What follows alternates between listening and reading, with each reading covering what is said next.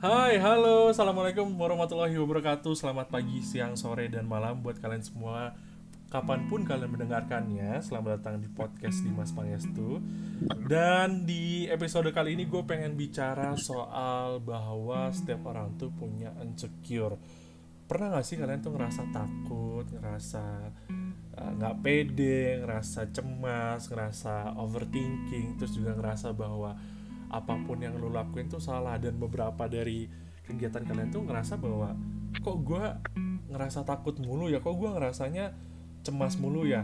Nah kali ini ada di line telepon sama gue Arin mahasiswa profesi psikologi S2 dari Unpad. Halo Arin. Halo. Apa kabarnya nih? Ini Baik, udah lama banget kita nggak ketemu dan sekali ini sih, kita ketemu pas mau ketemu pas corona dan sekarang bisa komunikasinya lewat telepon. Btw ini Arin adalah teman SMA gue. Dan sekarang kita seumuran berarti kan tapi dia udah S2 main keren banget. Lu salut sama lu? Gila, Asik. tapi memang Arin ini punya jiwa apa ya belajarnya tinggi banget sih. Eh, gimana ya? Nah ini gue langsung aja nih Rin. Kalau gitu gue pengen nanya Kan teman-teman yang lain juga nggak tahu Sekalian lu bisa promo Instagram lu Kalau misalnya naikin follower kan boleh ya. Nanti lama-lama bisa endorsement Gue pengen nanya Ini profil lu sebenarnya apa sih Rin? hmm, gue hmm, gimana ya mulainya jadi eh, aku mahasiswa tadi udah disebutnya mahasiswa profesi psikologi S2 Mhm. aku S1 nya di Unisba Mhm. angkatan 2011 jurusan psikologi lulus tahun tuh lulusnya tahun 2016 tapi tapi ya yang penting lulus Yang penting Tapi lulus terus- betul Hmm. itu aku dari Unisba terus aku lanjut ke Unpad tahun 2017 Hmm.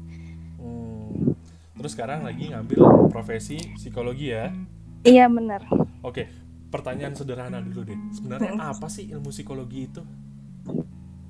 Oke, psikologi itu apa? Psikologi itu hmm, sebenarnya ya kalau dibahas dari namanya aja sendiri itu ilmu yang mempelajari soal psikis, ilmu yang Hmm. mempelajari tentang eh, sebenarnya kita mempelajari, kami itu mempelajarinya tentang eh, kenapa manusia itu berperilaku, kayak Mhm. apa yang membuat manusia berperilaku, kepribadian Hmm. mereka seperti apa, kayak gitu sih secara umumnya mungkin ya.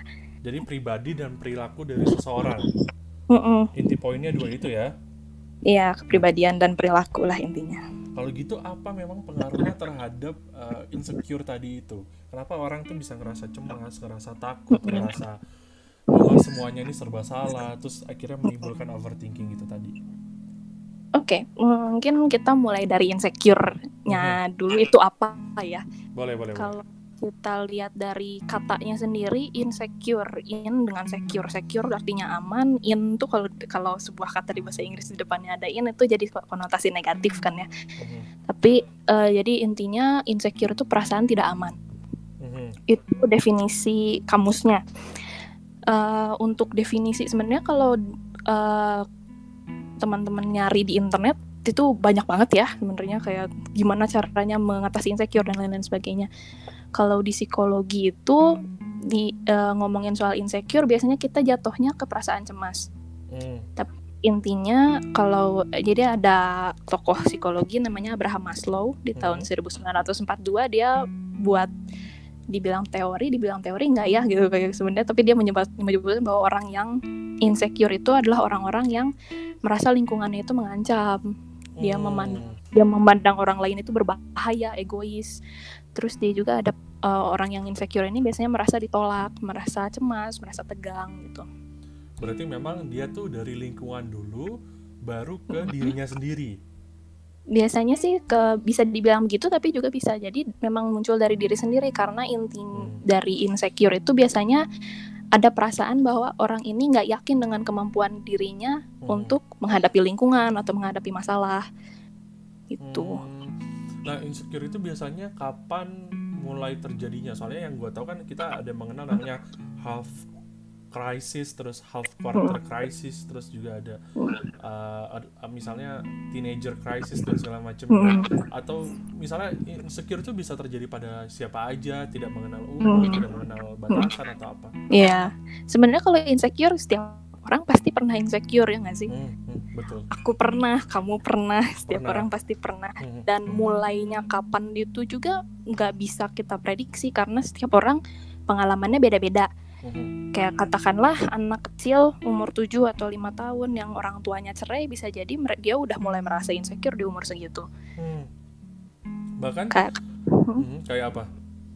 kayak kita pun kayak kita yang udah Hmm. notabene udah udah dewasa gitu ya. Mhm. Kita juga kan nggak inget gitu kapan sih pertama kali kita ngerasa insecure kayak tahu kesannya kayak tahu-tahu ngerasa insecure gitu. Mhm. Jadi kapan dibilang kapan mulainya tuh susah sih untuk menyebutkan kayak orang ini pasti akan mulai insecure pada umur segini gitu. nggak bisa dibilang begitu karena tiap orang pengalamannya beda-beda. Karena insecure itu berarti bukan seperti puberti ya, pubertas ya. Iya. Yang misalnya di umur apa ya? Akil balik ya di umur 10 Mm. sampai berapa 17 tahun 18 tahun dia mulai yang namanya pubertas ya kan? Iya. Mm. Kalau itu kan berarti orang tuh mengalami masa itu. Iya, karena insecure, puber- mulai dari kecil itu puberti. beda gitu kan? Iya, puberti itu kan biasanya biologis kan ya. Hmm, hmm. Karena kalau kalau insecure sebenarnya ada aku pernah baca tapi aku belum belum belum me- menggali lebih jauh. Hmm. Ada yang bilang kalau insecure itu salah satu faktor yang mempengaruhinya itu bisa jadi genetik. Tapi itu aku belum belum belum mengeksplor sebenarnya. Kalau Hmm. kalau ada yang sudah mengeksplor mau sharing boleh banget lah. Boleh banget nanti bisa ngasih saran aja di Instagramnya Arin sama di Instagramnya Hmm. gue kan berarti kita bisa Hmm, diskusi bersama lah kalau gitu kan. Iya. Nah, terus Rin, um, berarti kalau misalnya insecure itu juga berbeda case-nya pada tiap orang ya? Iya, apa yang menyebabkan insecure-nya itu macem-macem banget. Dan beda-beda tiap orang. Hmm, bisa jadi beda-beda, bisa jadi sama, tapi sa- sesama-samanya juga nggak mungkin sesama itu gitu loh. Aha. Rin, tapi kalau misalnya um, selama lu kan berarti ini lagi S2, berarti ini lagi Mm-mm. uh, apa prakerja apa magang? Kok prakerja emang kartu? Apa sih? Bukan Gue, magang, apa sih professional praktek. worker? Praktek. Praktek Nah, kerja. Praktek, praktek kerja. Itu banyak banget nggak sih yang datang ke lu ketika dia lagi insecure? Sebenarnya eh, jadi eh, mungkin aku mau bukan promosi sih, tapi menja- menjelaskan aja sih kayak ah. di- aku aku pernah praktek kerja di mana. Aku sebelumnya pernah praktek kerja di Puskesmas Puter di Hmm. Jalan Puter di Bandung Mhm. dan yang satu lagi itu aku kerja aku praktek kerjanya di eh, pusat konseling Unpad di Nangor. Oh, di Nangor. Nangor Hmm. di dalam kampusnya itu ada eh, Hmm. tempat untuk konseling gitunya. Hmm. Dan banyak banget yang daftar ke tempat konseling yang Hmm. di Nangor dan emang banyak banget yang daftar karena dia ngerasa nggak pede, nggak in- eh, kayak insecure, terus ngerasa cemas dan lain-lain sebagainya itu banyak banget. Dan itu terjadi pada mahasiswa ya? Iya, Oh my god. dan mahasiswanya benar-benar nggak pandang nggak pandang umur gitu lah. Jadi kayak ada mahasiswa yang baru masuk, ada mahasiswa yang semester 4 atau semester semester teng- pertengahan gitu. Ada yang udah mau lulus, gitu. ada yang S2. Jadi memang beragam sekali ya statusnya, Iya. umurnya. Oh, Dan dari semua jurusan tuh pasti ada gitu. ada dan pasti beragam ya. Uh, Iya, case-nya macam. bisa dari keluarga, bisa dari Iya. lingkungan. Mm-mm. Oh. Kalau gitu misalnya um, insecure ini sama nggak sih dengan atau mungkin nanti dampaknya terhadap overthinking sama beda? Hmm, bisa berdampak terhadap- ter- kepada overthinking bisa banget. Overthinking menyebabkan insecure juga bisa banget sih kalau menurut aku. Hmm. Atau gini deh, uh, insecure itu dampak paling buruknya tuh apa? Hmm, itu paling kalau paling buruknya sih kalau yang ini aku nyari di nyari di internet ya. Mhm. Jadi ada beberapa gangguan kesehatan mental yang bisa muncul karena perasaan insecure itu ada gitu. Misalkan orang yang insecure itu biasanya kan tadi aku udah sempat menyebutkan kalau dia eh, ada perasaan gak yakin dengan kemampuan diri sendiri. Mhm. Dia mungkin ada pemikiran negatif tentang kemampuan dirinya untuk fit in sama teman-temannya, untuk mencapai tujuan dan lain-lain sebagainya. Itu bisa banget memunculkan depresi. Oh, jadi efek Iya, terburuknya iya. depresi. dibilang terburuk nggak tahu sih ya tapi itu salah satu dampaknya bisa bisa jadi depresi karena orang yang depresi itu biasanya kan dia nilai dirinya buruk dia hanya fokus sama kejelekan dirinya sendiri Negative thinking banget ya berarti orangnya. Mm, ya? negative thinking terus bisa jadi kalau nggak depresi mungkin kalau misalkan ada yang insecurity-nya tentang penampilan Mhm. bisa jadi ke gangguan makan anoreksia bulimia. Hmm. karena dianggap kayak apa pun yang gue pakai kayaknya gue ngerasa gendut deh gitu ya Nah, ya permasalahannya ke body image-nya gitu. Hmm, Dan mungkin ini agak agak aneh, tapi ada juga orang yang insecure tapi dia bisa jadi narsis. oh insecure jadi narsis Nih ya, jadi untuk menutupi si perasaan insecure-nya itu, dia malah jadi pamer apa pun yang dia punya. Dia ngerasa bahwa dirinya tuh superior itu tuh sebenarnya untuk kompensasi atau untuk nutupin si perasaan insecure-nya itu mungkin aja ya. Hmm, jadi um, sekarang pertanyaannya adalah bagaimana caranya supaya kita tidak insecure Biar nggak insecure ya. Oke, Hmm. gua- aku ada beberapa Hmm, ada beberapa saran ini sebenarnya ada beberapa saran yang aku kasih ke kalau di psikologi kan kalau Hmm. ketemu sama kalau sama dokter mah dokter ketemu sama pasien gitu ya hmm, kalau hmm, psikologi itu psikologi itu ketemunya sama klien kalau aku Hmm. ketemu sama beberapa klien yang udah aku temuin itu paling pertama sih ini kita harus bisa menerima diri kita apa adanya. Harus bisa menerima ya. Terus? Ya dengan segala kekurangan dan kelebihan yang kita punya. Karena kita semua punya kekurangan iya tapi kelebihan juga pasti punya kan? Betul banget. Kelebihannya juga bukan hanya bukan hanya jangan bukan hanya tapi bukan berarti kita harus lebih dari orang lain tapi juga sesuatu yang kita suka dari diri kita sendiri itu juga bisa banget kita bilang kelebihan iya betul. Ibaratnya itu sama dengan kita memaafkan diri sendiri ya nggak sih? Ya kita memaafkan diri sendiri kita coba Mm-mm. untuk berdamai dengan diri sendiri. Ya lalu kita coba untuk dari kekurangan dan kelebihan itu kita asah kelebihan kita ya nggak sih? Nah iya benar. Nah kalau kayak gitu gimana caranya tuh supaya kita bisa tahu kekurangan dan kelebihan kita? Simple banget tulis tulis, tulis aja. aja. Ya tulis aja. Ah. menurut kita kita punya kelebihan apa nih? Kalau aku nyuruh nyuruh minta ke klien-klien yang aku temuin tuh coba tulis nih sekian kelebihan kamu. Kalau udah nulis biasanya aku mintanya 20 sampai 25 kalau udah nyampe nih 25 tulis baru. Kalau misalkan kamu di kepala kamu muncul kekurangan yang kamu punya boleh tuh ditulis. Karena kita nggak bisa cuman tahu kekurang kelebihan kita doang tapi kita meng- mengignore ke kekurangan kita. kekurangan kita punya gitu kan. Mhm. kita juga boleh banget nanya sama temen atau misalkan nanya sama orang tua. Menurut mereka tuh kelebihan yang kita punya tuh apa sih? Kenapa sih kok mereka mau temenan sama kita? Kenapa kalian suka sama aku gitu. Hmm. terus yang kedua?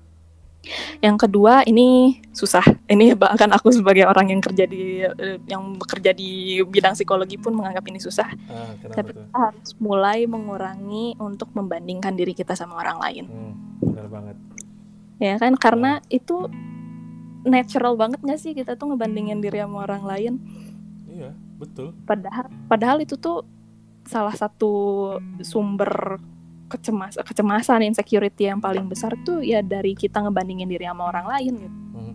karena pepatah juga bilang rumput tetangga tuh pasti lebih hijau dibandingkan dengan Nah, rumput kita iya. ya kan? Iya.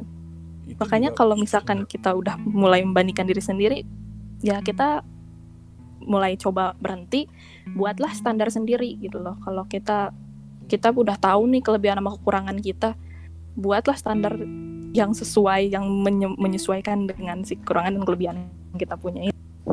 iya memang setiap orang tuh standarnya beda-beda karena kan Iya. setiap orang punya timelinenya yang berbeda Nah, orang punya kemampuan yang berbeda kekurangan dan kelebihan yang berbeda itu Iya. pasti apa ya kalau misalnya kita bisa melihat kekurangan dan kelebihan kita terus kita juga bisa Mm-mm. memaafkan diri kita itu pasti mm, hasilnya juga pasti bakal bagus banget iya, indah pada waktunya, men. indah pada waktunya jadi memang butuh proses Iya, butuh kita usaha ya kita, kita perlu proses, perlu usaha. Nggak bisa kan kita minta sesuatu yang instan.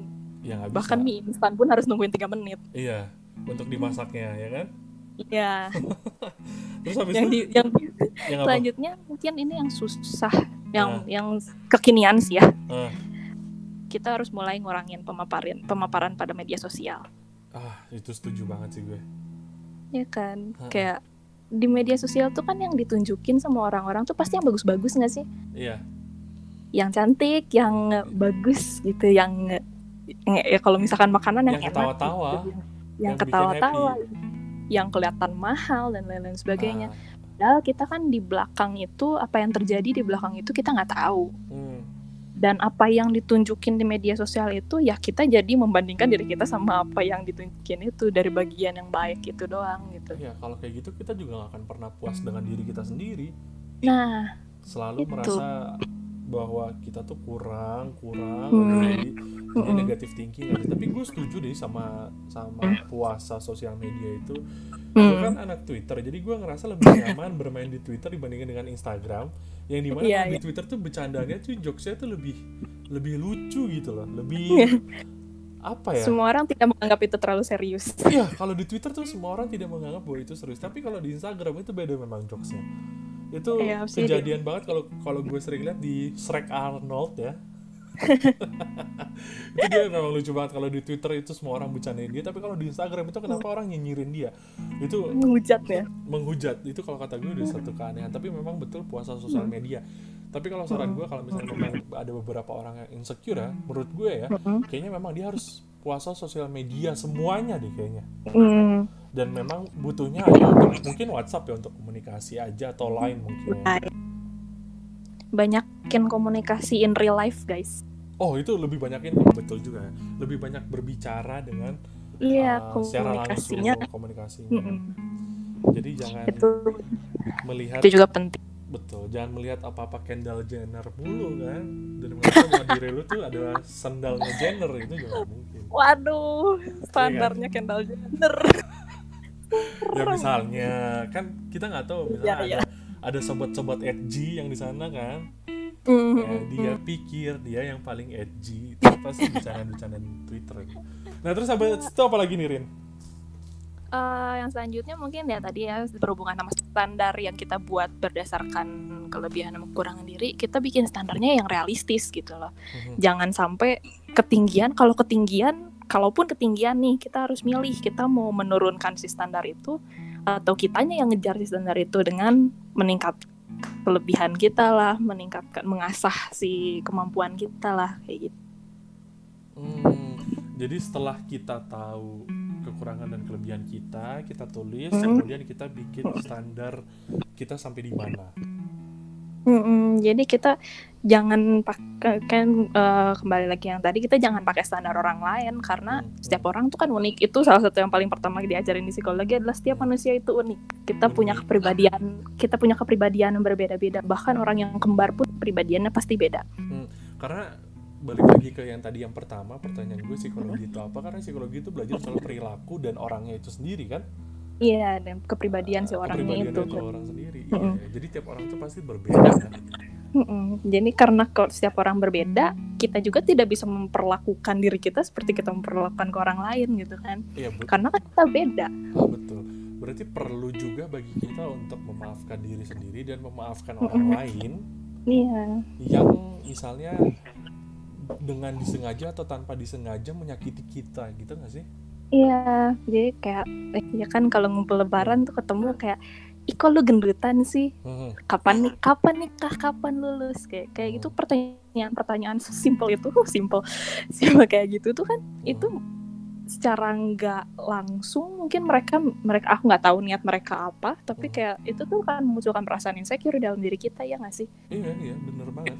Karena kalau misalnya ya itu tadi ya memunculkan insecure, tapi kita juga harus bisa melihat diri kita kekurangan dan kelebihan, memaafkan diri kita, berdamai dengan diri kita sendiri, dan Iya. memaafkan orang lain.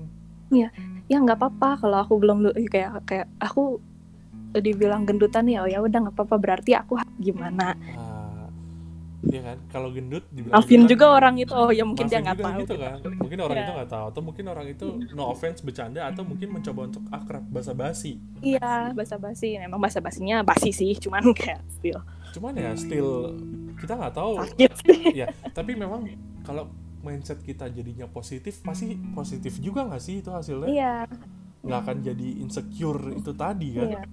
Mm-mm, bener. Ah, oke terus yang selanjutnya apa nih Rin Yang selanjutnya itu mm, ini sebenarnya pakai teknik yang ada di psikologi sih. Jadi di psikologi itu kan teorinya ada banyak banget. Mhm, Salah satu teorinya itu ada yang namanya cognitive behavioral. mhm, Jadi di cognitive behavioral ini dia menjelaskan bahwa perilaku seseorang itu dipengaruhinya oleh pikiran. apa yang kita pikirkan tentang suatu hal, apa yang pikir apa yang kita percayai tentang suatu hal. Nah, salah satu teknik yang biasa aku lakukan kalau mm, menghadapi klien dengan teori ini tuh namanya Socratic questioning. Hmm, jadi Jadi Socratic questioning itu intinya adalah untuk mempertanyakan segala hal. Kenapa sih kok aku mikir kayak gini? Emang kenapa kalau aku mikir kayak gini bener nggak sih pemikiran ini tuh buktinya apa? Itu aja terus kayak kayak misalkan aku mikir nih or- ada orang yang bilang aku gendutan. Emang bener ya aku gendutan? Eh ya gitu kayak gitu. kayak emang buktinya apa kalau aku gendutan? Emang kenapa terus kalau aku gendutan? hmm, Gitu. jadi malah menimbulkan pertanyaan-pertanyaan yang tidak akan selesai sampai di mana pertanyaan itu dan jawabannya juga nggak akan pernah ketemu kan? Eh, sebenarnya itu intinya adalah supaya kita eh, nyadar bahwa perlu nggak sih untuk mikirin itu tuh Oh, lebih ke sana poinnya berarti ya. iya Berarti Iya. memang itu butuh butuh ini ya, butuh penegasan bahwa sebenarnya apa yang lu pikirin tuh nggak perlu nggak penting-penting banget. iya jadi orang yang overthinking banyak banget yang kayak gini kan kayak dikit-dikit ini dipikirin dikit-dikit itu dipikirin Hmm, kayak untuk salah satu cara untuk menghentikannya tuh ya kenapa kok muncul pemikiran kayak gini perlu nggak sih untuk dipikirin gitu Hmm. sih sebenarnya berarti paling simpel adalah hidup santuy. Ya. iya sih santuy tapi tetap perhatiin orang lain jangan Santuy, sampai ya, sampai betul. sesatuy itu terus nggak Berarti kan- memperhatiin moral Berarti kan memang intinya adalah positif santuy kan. iya Positif vibes yang secara santuy dihadapinnya maka akan menjadi santuy vibe gitu kan.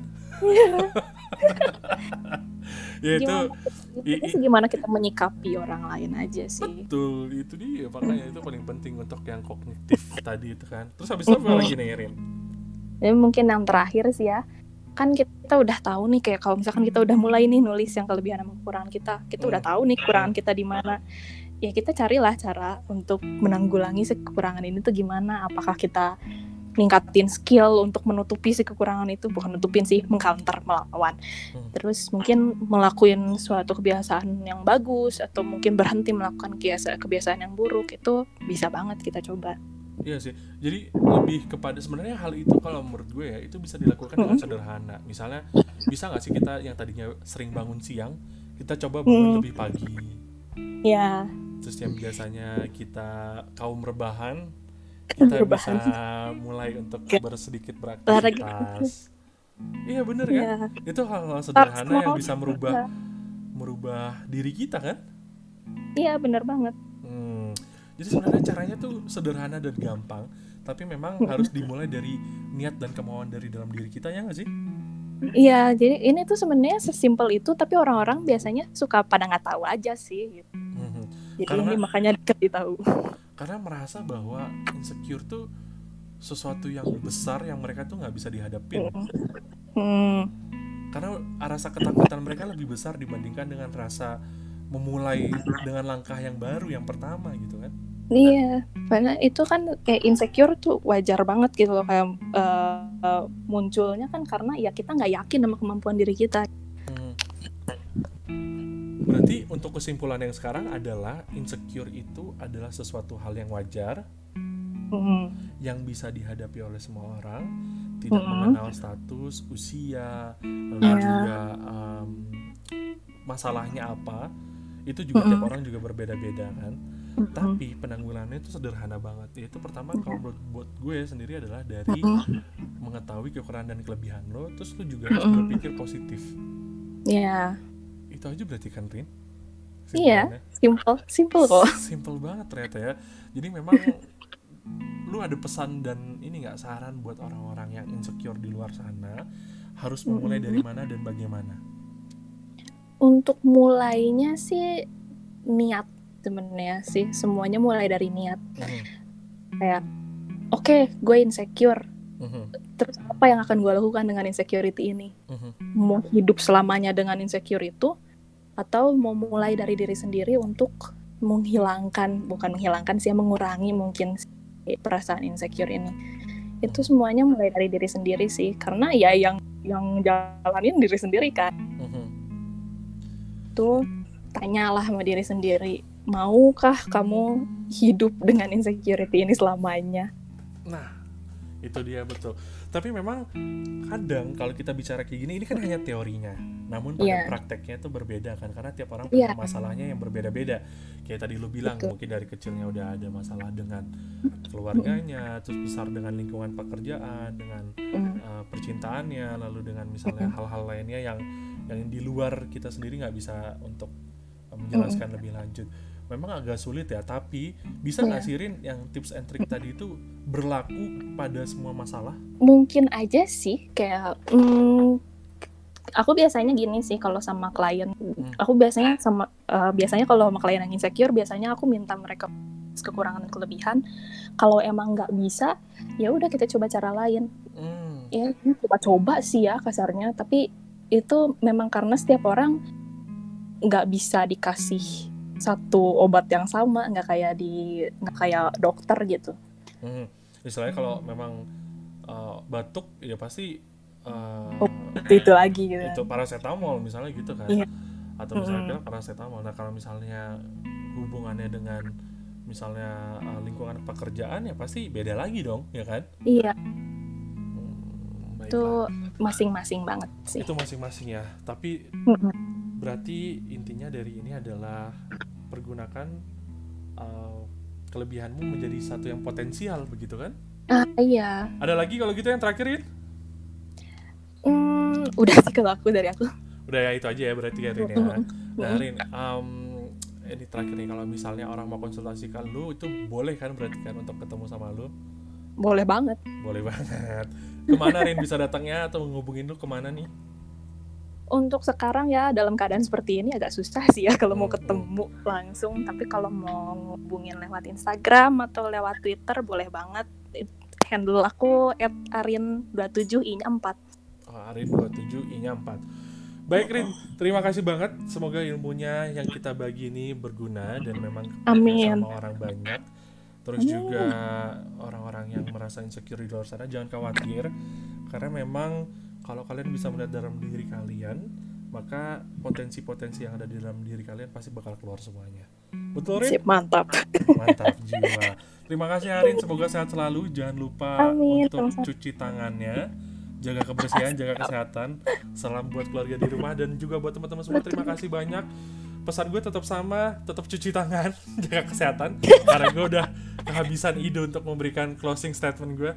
Terima kasih, gue Dimas Pangestu dan juga Arin pamit. Assalamualaikum warahmatullahi wabarakatuh. Salam.